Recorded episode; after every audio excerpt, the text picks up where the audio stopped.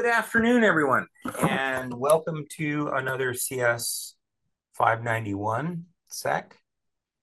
Um, we're pleased to have you join us. And our speaker today is somebody that I've known and worked with, oh, what, about two decades, Stu? Something like that.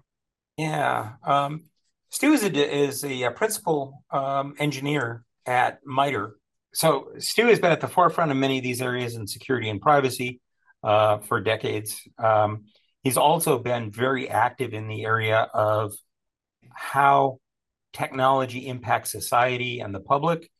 And in particular, one of the areas of interest is in privacy, where he has led a number of efforts uh, working in areas of privacy uh, risk management, privacy engineering, privacy enhancing technologies. Some of you may know MITRE as a place that originated uh, organizational concepts such as CVEs and the ATT&CK framework uh, to help understand about cybersecurity problems. Stu is approaching this from the standpoint of privacy, which is increasingly gaining in public awareness and is a major driver of cybersecurity concerns about AI and other areas. So this is extremely timely. And rather than take any more time, let me tell you, there's not a better person who could be talking about this than Dr. Stu Shapiro. And please take it away. Thank you, Spaff, and uh, thank you for the opportunity to uh, to present. So uh, um, this talk is um, a funnel talk. I'm, I'm, going to start general and and, and get progressively uh, narrower. So uh, first, some stage setting. Um, anytime you're doing risk assessment, and, and this can be pretty much any kind of risk assessment, uh, uh, security risk assessment, safety risk assessment, privacy risk assessment, there are basically two things involved. There's a risk assessment methodology, and that methodology is leveraging a risk model.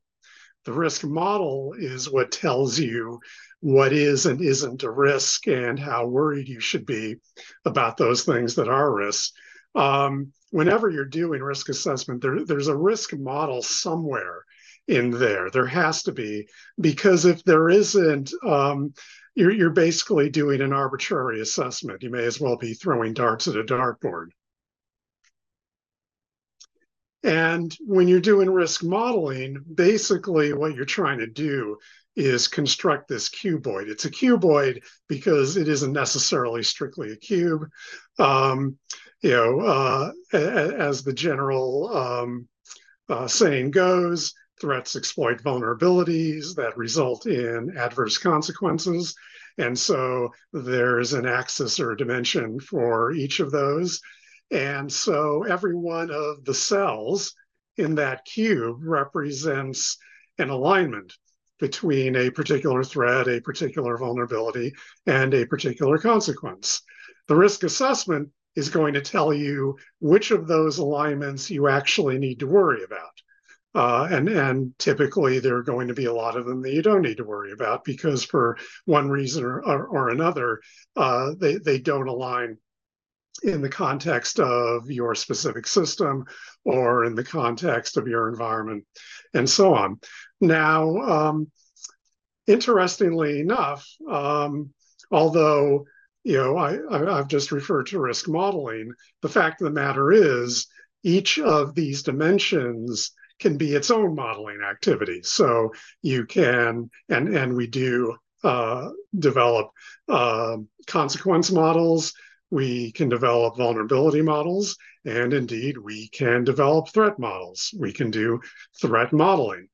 And in privacy, we've actually, at this point, we've actually got a fair number of, of kind of, um, if you will, canned consequence models. And I'm going to actually bring up one in particular uh, in, in a few minutes. Um, we've got a few things for privacy vulnerability modeling.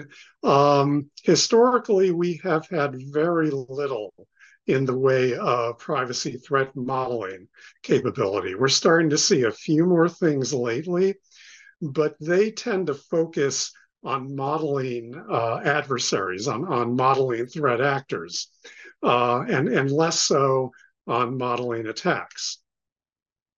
But before I get to um, to to that, um, I want to draw some important distinctions between privacy and cybersecurity, um, which clearly are related, uh, but they are distinct things.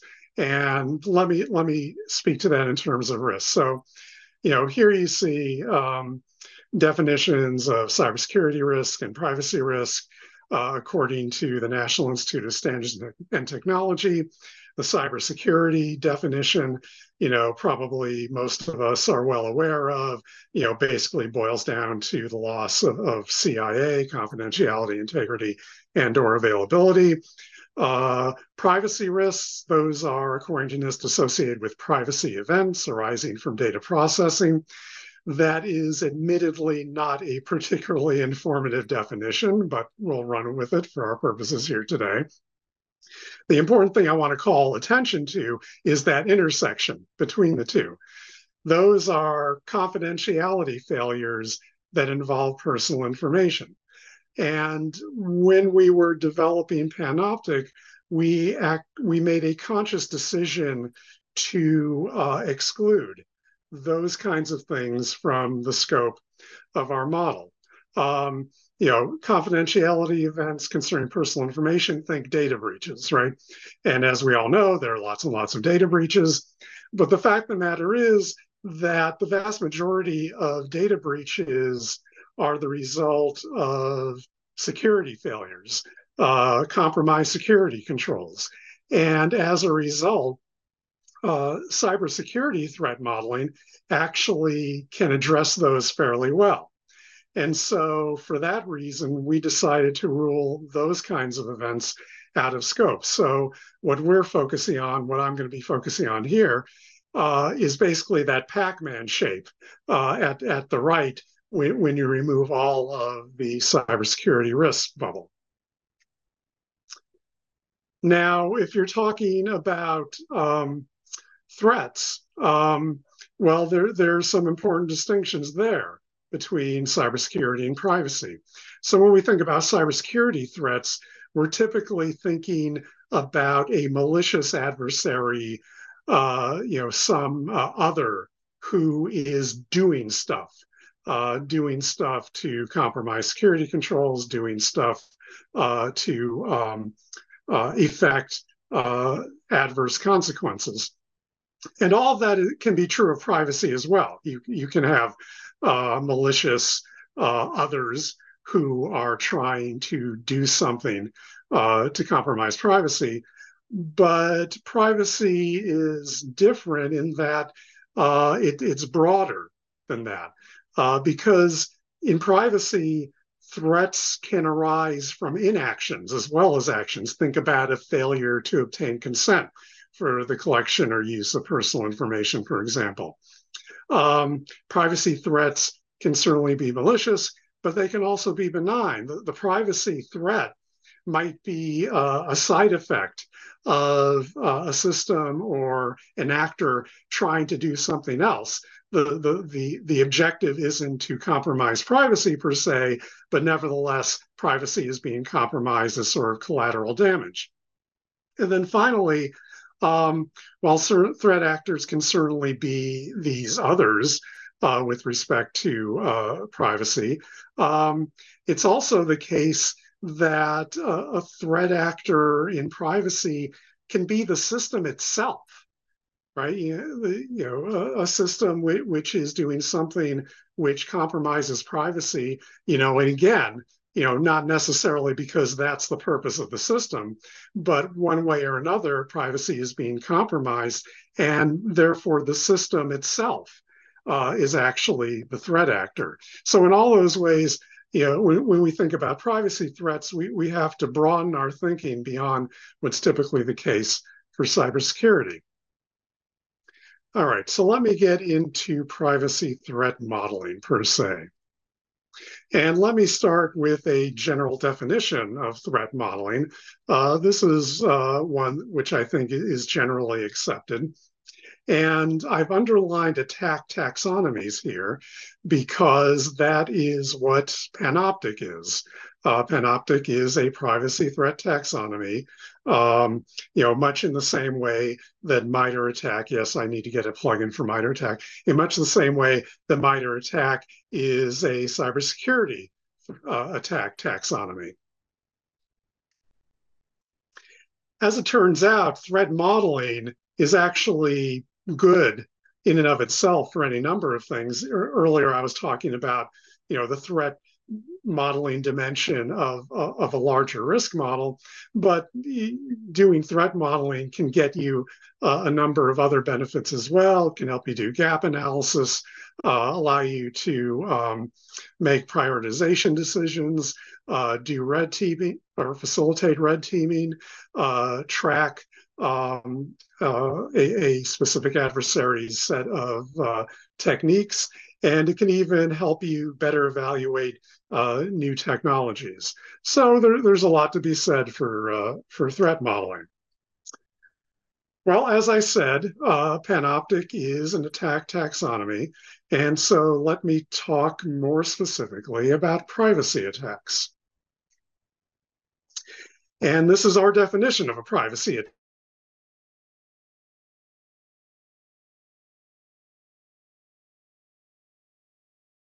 Attack. Actions or inactions, right? Remember, I actions um, that cause a perceived privacy harm. And uh, I'll emphasize the perceived there because um, from, from our perspective, you know, if an attack um, or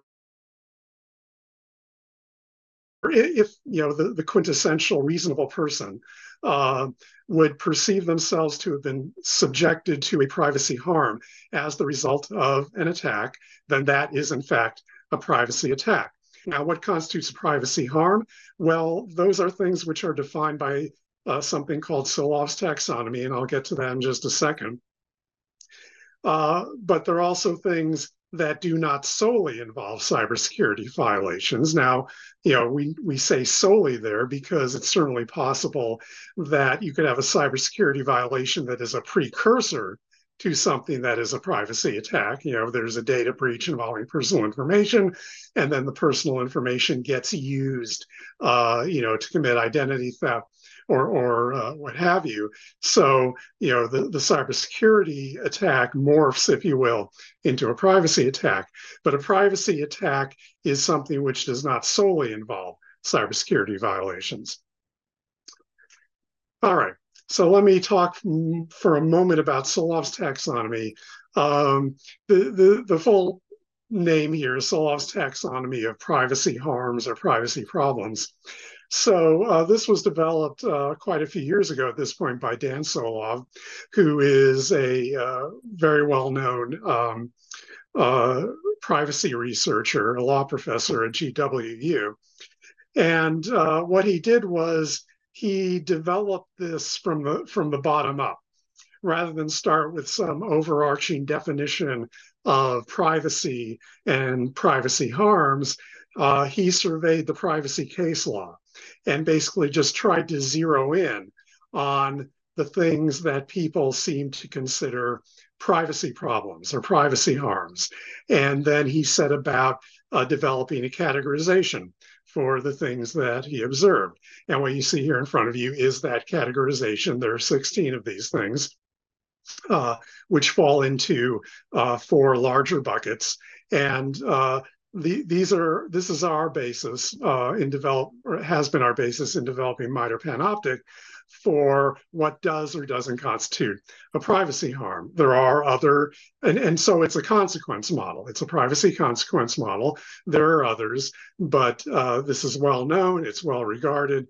Um, people will frequently reference it, and so uh, we decide to go with this as the basis for um, uh, establishing whether or not uh, there actually had had been a privacy harm. All right, so let me give a few concrete examples of privacy attacks. Um, Washington State, like a lot of states, and it may be all the states, I'm not sure, um, will often uh, provide uh, de-identified uh, data sets of hospital records. Um, the, the, these are not, uh, I don't think, um, kind of full-blown um, uh, health records, uh, but um, you know uh, the, the, there'll be kind of uh, basic um, uh, records regarding um, hospital admissions and discharges and diagnoses and, and, and all that kind of stuff. And uh, they de-identify them and make them available to well pretty much anybody who wants to pay 50 bucks or whatever it was that this thing costs. So a researcher uh, paid for a copy of one of these data sets and set about trying to re-identify it and uh, discovered that um, they could plausibly re-identify uh, uh, nearly half the records in this data set. Um, Lenovo Superfish is a really interesting one. Uh, Lenovo basically man in the middle their own laptops. And so they had this mechanism in there, this software uh, which basically intercepted uh, the web traffic uh, from uh, the browsers on the laptop. And it, uh, based on uh, this traffic, it developed profiles and it used those profiles as the basis for serving pop up ads, which the users did not you know, consent to. All right, finally, probably the mother of all privacy attacks uh, at least in recent uh, memory, Cambridge Analytica, um, a uh, personality survey was used to develop um, psychographic uh, profiles of people, and those profiles were were were, um, were used as the basis for uh, for creating models, which could then be used uh, for purposes of political manipulation. All right. Now, the thing that all of these have in common, aside from the fact that they're privacy attacks, is the fact that nowhere in any of these was there actually a security failure. Right? Arguably, security um, uh, security failures played no role in any of these. These were all purely privacy attacks, not security attacks. All right, so that brings me to Panoptic. And you've probably been wondering, what the heck does Panoptic stand for? Does it stand for anything? Well, here you can see what it stands for, the pattern and action nomenclature of privacy threats and context. And it's at this point that I will note that developing Panoptic has been very much a, a team effort. Um, you know, I'm the one he, here today speaking to you, uh, but uh, Panoptic is the product of a lot of hard work by um, a lot of people uh, other than myself. Uh, however, I will claim exclusive credit for this. Uh, the Panoptic acronym is my baby. I came up with this, and I am not sharing the credit with anybody. Um, as a matter of fact, some of my colleagues would probably maintain that uh, development of this acronym has been my uh, singular contribution to the project. All right, so how did we develop Panoptic? Um, well, we actually took our inspiration, not terribly surprisingly, from MITRE ATT&CK. MITRE ATT&CK uh, was developed from uh, the bottom up, from the ground up, uh, based on actual a data set of actual uh, empirical security attacks. And so we took the same tack with uh, Panoptic. Panoptic, or at least version one, has been developed uh, on the basis of 154 empirical privacy attacks, non-breach privacy events um, following the, uh, um, at least at a high level, uh, the, the methodology that, that Garfinkel and Theofanos used uh, in their 2018 paper. Um, that data set consists, for the most part, of FTC and FCC cases, so um, actual cases that have been documented by the, the Federal Trade Commission, by the Federal Communications Commission. And this is the overall structure of Panoptic. Panoptic is actually two taxonomies in one. Um, so there's the actual threat taxonomy, which is over on the right here, and those are the privacy activities. Um, but there's also uh, the privacy contextual domains over here on the left. Um, it's kind of a, a nostrum, a nostrum at, at, this point that uh, privacy is highly contextual, and we certainly agree. And uh, we felt that uh, that context for any given attack really needed to be captured because um, uh, it can be the case that the context uh, plays a fundamental role in um, making something a privacy attack. That if the con if the context was different in some respects, you know, there are some privacy attacks that might not be considered privacy attacks. And so we basically have the, the these two uh, uh, taxonomies that actually work together. So here you see the privacy contextual domains, and underneath each domain uh, is a set of privacy contextual elements. Uh, in some cases, there are also privacy contextual sub-elements. Um, as far as the domains themselves, uh, I'll, I'll, just run through those quickly since there aren't very many of them. Uh, so for environment, is the uh, is the environment of the attack uh, digital? Well, it you know typically is, but it can also be physical, and that is also an option. And those aren't mutually exclusive. You can actually have uh, attacks in, in, which the environment is both um, digital and physical.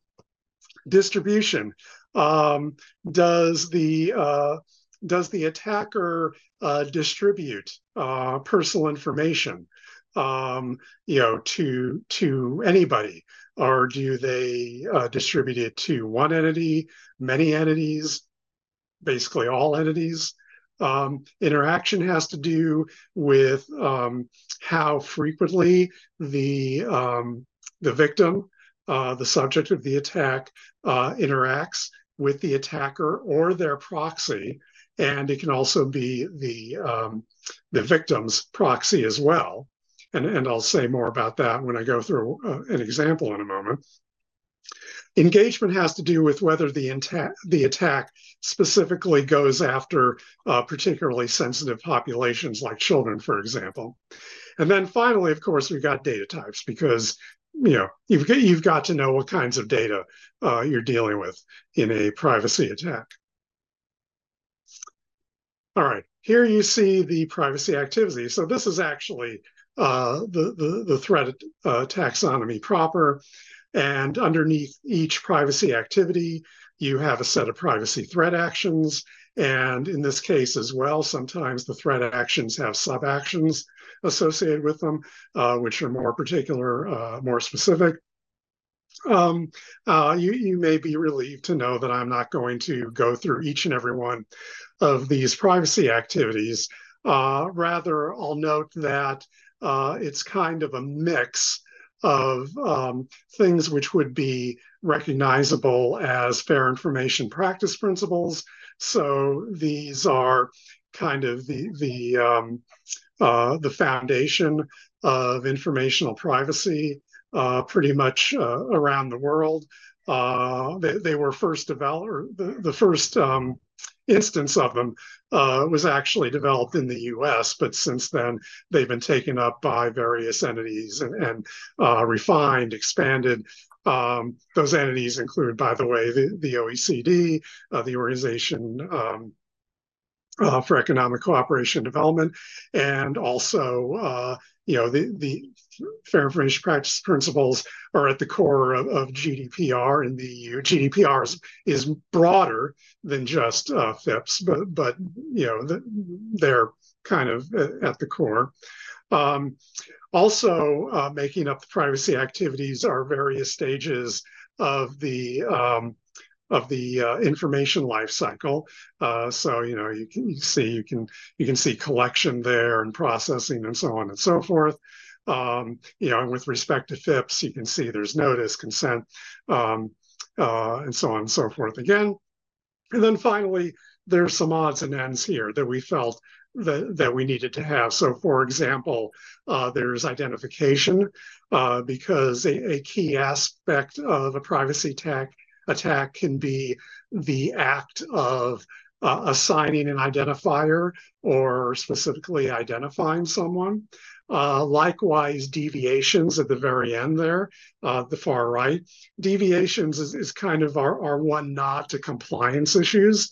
Um, uh, uh, so, for example, you know, if if, um, if a threat actor uh, has uh, violated their own privacy policy, you know, that would be a deviation threat action. And just in case you were wondering, yes, there is stuff in those boxes. Um, you know, I, and, and, I'm certainly not going to attempt to go through all of these here. Uh, here you see uh, the various privacy contextual elements. And you can see there's an indexing scheme, uh, an enumeration scheme uh, that, that, goes along with those.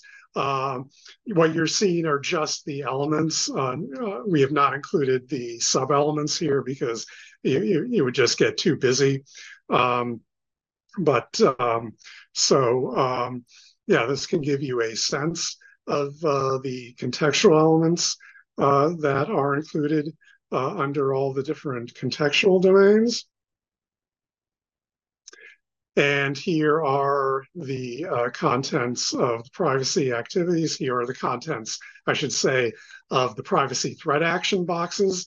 And uh, even more so, we have not included sub actions here, uh, or you know, or, or it would be uh, even less readable uh, than it already is. So, um, you know, there, there's a fair bit of um, of threat actions here uh, to uh, support the the mapping of a specific attack. Um, when we were initially developing Panoptic, um, we were actually um, kind of deconstructing the various attack stories and um, trying to look for common elements. And uh, that was kind of how we evolved um, the uh, the initial set of categories. Once we had our initial categories, our initial contextual domains, our initial privacy activities, um, we further developed Panoptic by simply uh, mapping attacks to the uh, to the taxonomy. And basically, uh, anytime we ran into an issue, anytime we ran into a problem, um, you know, we, we would examine what uh, what exactly was causing the problem, and uh, you know, if need be, we altered the taxonomy in response to that question or problem. And so that's how um, Panoptic has evolved. It, it, it's become a matter of just repeatedly mapping attack after attack after attack. And where we see a need to make adjustments, then the uh, taxonomy gets adjusted. Uh, in some cases, that can involve um, inserting a new um, a, a, new uh, element or sub element or uh, threat action or, or uh, sub action. Uh, in some cases, it can be uh, relabeling um, a particular element or action. Um, and in other cases, um, it can be a matter of redefining um, a contextual element or, or a um, or a privacy threat action. All right, so let me go through an actual example so you can get a better sense of how this works. So this attack um, is based on a company called Nomi. And Nomi um, aimed to enable uh, brick and mortar retailers to um, understand uh, the, the, foot traffic within their stores, to to to track and and, and uh, analyze the movements of their customers. And uh, they did this by installing Bluetooth sensors and the sensors picked up um, the Bluetooth signals of their customers' phones and um, hashed the MAC addresses, used those as pseudo identifiers. Um, you know, they developed, uh, and, and, then they tracked each individual customer, uh, developed a profile for each of those customers. All of that data went to Nomi. Uh, they then developed um, uh, they, they, then they then aggregated that information, ran some analytics on it, and sent the reports back to um, to their customers. Um, now there was a website. They had a website where you could where they explained all of this and and you know kind of who their customers were, and I, or at least I assume, and uh, uh, provided an opt out mechanism. They claimed that there were also notices and a way to opt out in the stores. Uh, in fact, there wasn't. There was no notice, and there was no opt out mechanism in the store. Um, and so that's uh, kind of the the, uh, the attack in a nutshell. So how would we go about mapping this in Panoptic? Well, first of all, the environment. Well, it's certainly digital uh, because they're they're collecting all this data and they're analyzing it and it's moving around. But of course, it's also physical as well because uh, the attack is taking place in a in specific physical locations within these brick and mortar retailers. Uh, they were also capturing um, the uh, the Bluetooth signals from people who were just passing by outside the stores. For distribution, well, you know the the the, the analytical analytical results were went back to the the specific uh, establishments uh, from which the data was collected, which kind of makes sense because you know why why would, would a given retailer uh, be interested in how uh, customers were moving around somebody else's store where they had no idea you know uh, what they were selling or what the configuration was uh, and so on. But uh, it was also one to many because Nomi also provided um, or also informed retailers of when uh, any of their customers were frequenting uh, other locations in the same chain of stores. So we have both one to one and one to many in terms of distribution. In terms of individual and in, in terms of interaction, uh, there was no individual interaction, right? Individuals were un, unaware that any of this was taking place. They were not interacting with the uh, with the threat agent at all their phones were. And so uh, what what we have is discrete inter, discrete proxy interaction. The phones are acting as proxies for the individuals, and um, and and the interactions were discrete because they were only happening when people were frequenting these physical establishments. Uh, there was no engagement with sensitive populations, they, you know, uh, you know, grabbed everybody's data, uh, you know, without uh, discriminating. And in terms of the data types, well, obviously location, um, behavior, because they're looking at the way people are moving around the stores. And of course, they have this persistent pseudo identifier to enable them uh, to track people around the stores. All right, so that's the mapping, that's the contextual mapping. Now, how about the actual attack, the privacy activities? All right. Well, as I said, um, you know, they had a notice on their website. Uh, they did not have a notice in the stores. Um, and so we have one type of attack actually has things out of sequence. So because there was a notice, but people were unlikely to have gone to the website first to check out the notice uh, before um, actually um, going into the stores. Uh, the attack is actually an out of sequence notice, or I should say, the threat action is actually an out of sequence notice. Um, they claimed that there were going to be notices in the stores and they also claimed that there were going to be opt out, uh, there was going to be an opt out mechanism in the stores, none, neither of which was true. And therefore, uh, you had a, note, a, a misleading or false notice. And by the same token, uh, the consent was also out of sequence. And the consent also, and, and, and there was also no opt out, uh, you know, in the stores, uh, as was, uh, as was promised. And so um, we have those threat actions for notice and consent. In terms of data collection, well, there's what we call tracking and affording tracking. So when we say affording, you know, that's when somebody uh, facilitates tracking. Somebody makes functionality available, you know, a tracking mechanism, you know, something. They're not actually doing the tracking themselves, but they are are, are facilitating the tracking. Uh, but in this case, um, you know, they they were actually uh, doing the tracking.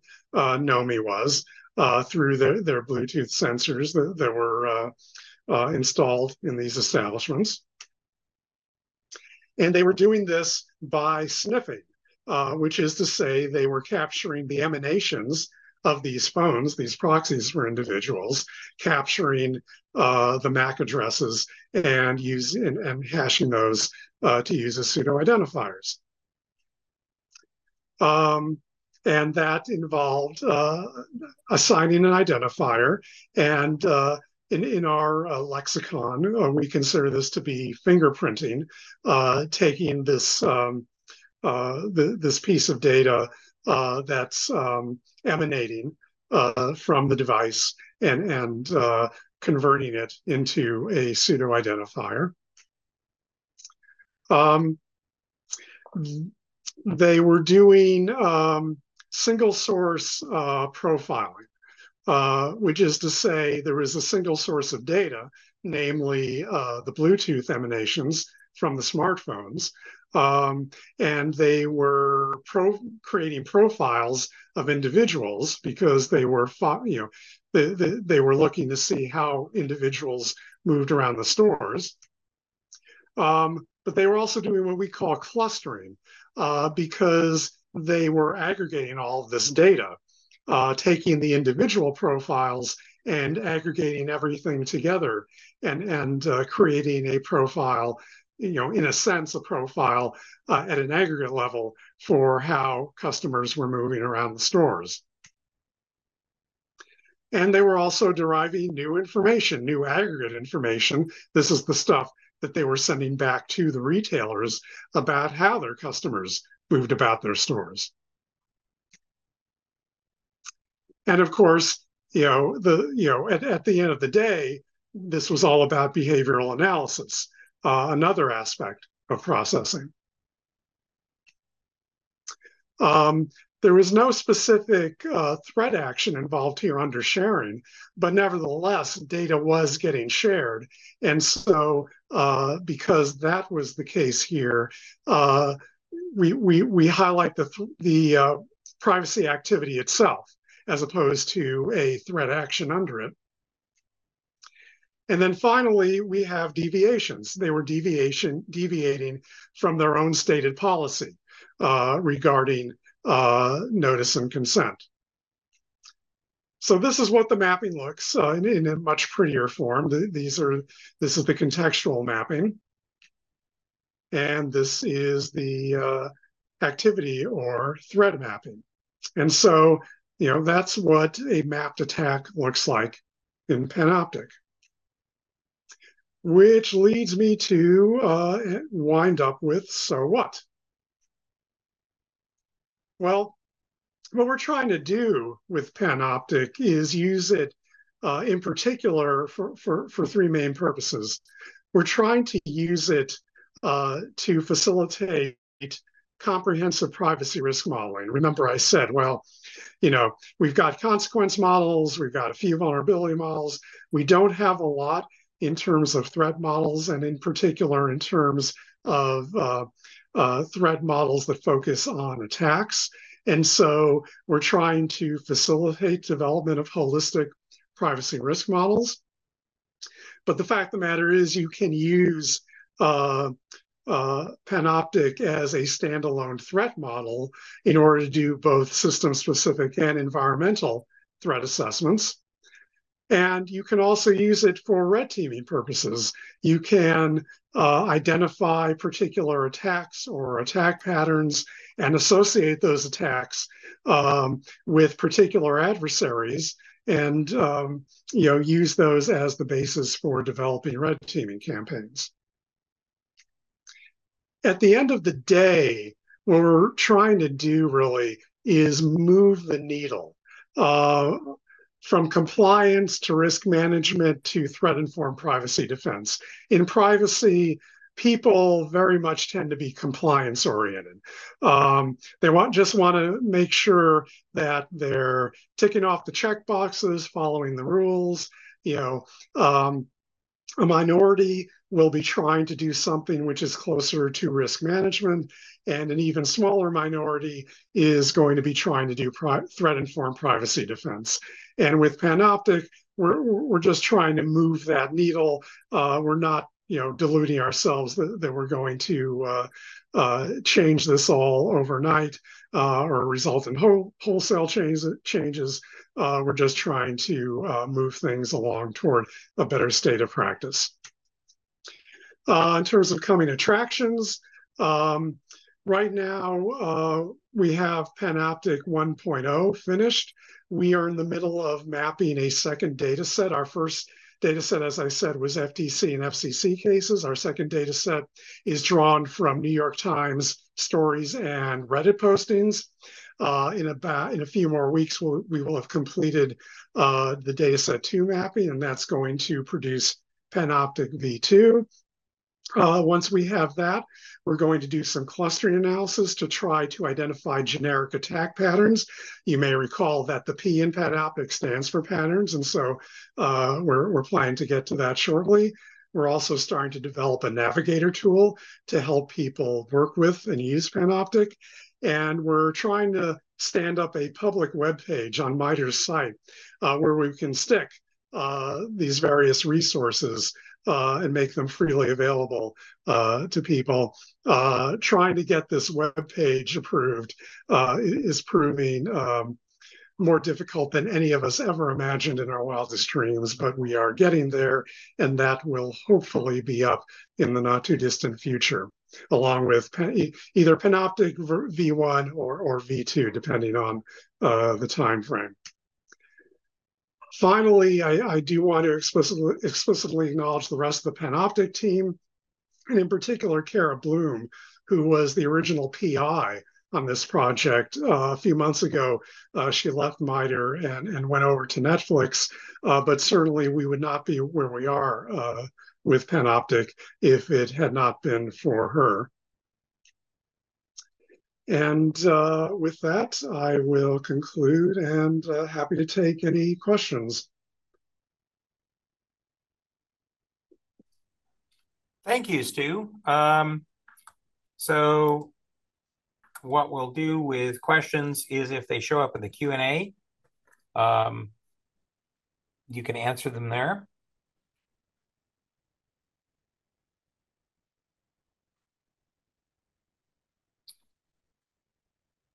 So I'll ask one. If people from outside are interested in contributing to this work or giving feedback, uh, what's the best way to do that? Um, well, as you see, we, we, we do have uh, an email address where, where people uh, can contact us regarding Panoptic. Um, we just um, last month um, held the second workshop on privacy threat modeling as part of SOUPS, the Symposium on Usable uh, Privacy and Security. And um, you know, as, as, the name suggests, we're, we're hoping uh, to make this an annual event.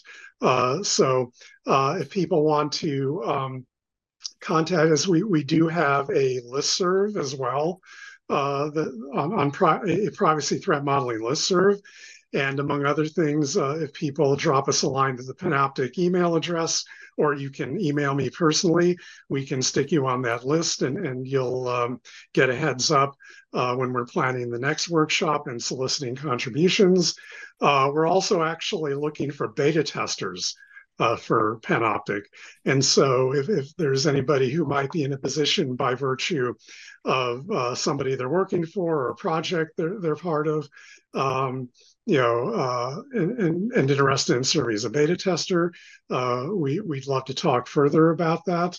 Um, you know, at, at, you know, once we've got our public web page up, then, um, you know, we expect that there will be further opportunities for people uh, to um, to contribute. Oh, and I should also say, um, as strange as it may sound, um, uh, uh, kind of um, uh, at the same time as we're doing beta testing, we're actually doing alpha testing too, uh, which sounds kind of weird because you know beta is supposed to come out after alpha, but but we are trying to do some alpha testing and just get more general feedback on, on Panoptic and, and um, people's reactions to it, you know, and, and, and how likely it is that people might take it up and use it.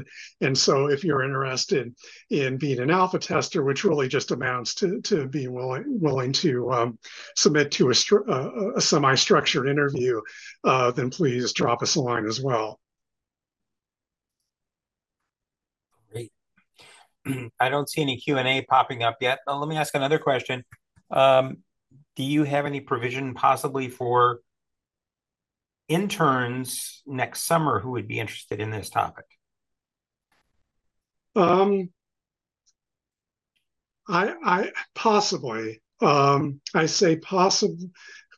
I, I, I would love to say absolutely. Uh, I have to temper that because, um, uh, unfortunately, uh, funding to continue this work into next year is not assured. Um, I, I, I, honestly don't know, in fact, what, what the probabilities are really uh, that we're going to get continued funding. Um, uh, you know, um, the the the the uh, getting funding for for for um, uh, for the IR&D uh, IR&D projects within MITRE is, is extremely competitive, and the pot of money is never big enough. So, um, you know, um, if, if we do get funding and, and we are continuing um, into next year, then uh, I think we would certainly consider uh, possibly uh, hiring an intern. Uh, but, um, you know, that is contingent on funding, as they say. Right. Well, I'll just mention to the students, MITRE is one of the uh, longest running, well, it's a set of FFRDCs, and they do a lot of interesting work in areas related to information processing, cybersecurity, and the like. And so um, generally they're limited to US citizens, but if you're interested in interesting employment or, or internships, you should definitely check MITRE out as a possibility. And certainly if you're interested in this work, contact the panoptic at mitre.org and we've had three questions pop up in that time. So can you see them, Stu, or do you want me to read them to yes, you? Yes, yes, I can. So let me just go down the list. Um, yes, we are planning to add mitigation measures. Um, that would be uh, Panoptic has basically been going, you know, as a research project, it's been going for about two years now. Assuming we get funding for for uh, a third and, and final year, um, it is our plan to develop uh, mitigations uh, for for the attacks. These would probably be associated with uh, the attack patterns that result from our clustering analysis. So, uh, yeah. The, so the short answer is, is, is yes. Yes, we are uh, hoping to do that. Uh, is there a way to get access to the data set used? Um, we are planning to to make that available. Um, at some point. Uh, it, I mean, basically, it's in the form of an Excel workbook. Um, and uh, you know, uh, and, and and we are going to get around to um, making that uh, data set available along with the mappings. I'm not entirely sure whether it's going to have to go through MITRE's public release process or not in order to get it out there. So yeah, the, the, the that's uh, that's one type of resource we, which we would aim to uh, get up on, on our web page once it finally materializes. Um, And then finally, what are the key motivations and objectives behind the development? Um, well, as I said, um, we think this has been a real gap.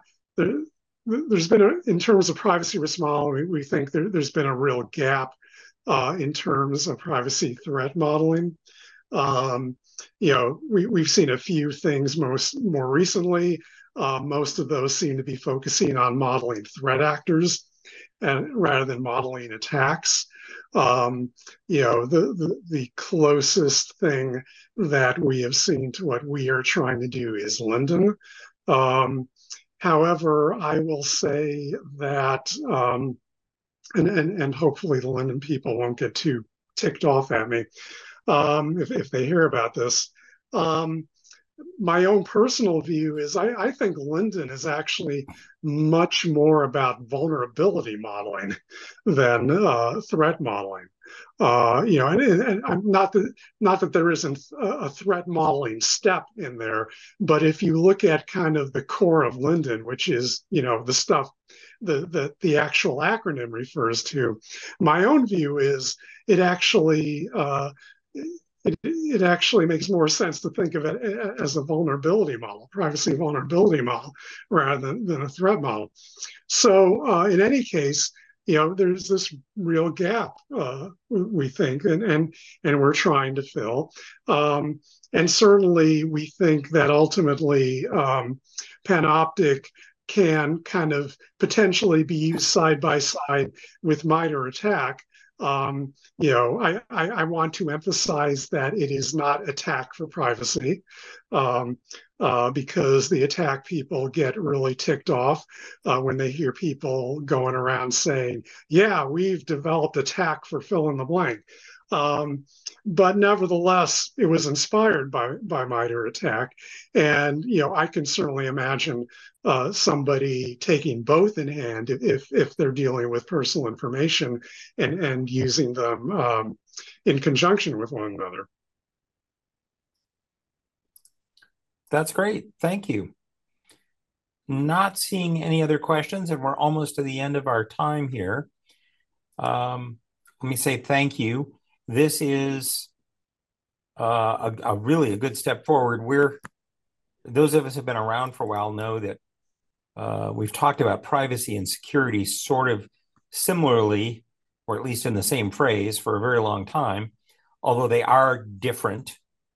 Uh, as I said earlier, privacy is a uh, motivator for good security, and it's hard to have good privacy without good security. So they are tied but the differences in capturing the differences and what you've begun to do here, I think is a really great step forward. So we'll look forward to seeing this evolve. And maybe you can visit us on campus sometime in the not too distant future. Um, and um, I would love to. We'll we'll continue to see how this how this uh, develops. So for all the attendees uh, who've uh, listened in, thank you for being here. And uh, we will be back next week at the same time with another speaker. Um, so, Stu, have a great evening, and we'll see everybody next week. Yeah, thank you. Thank you, everybody. Bye bye.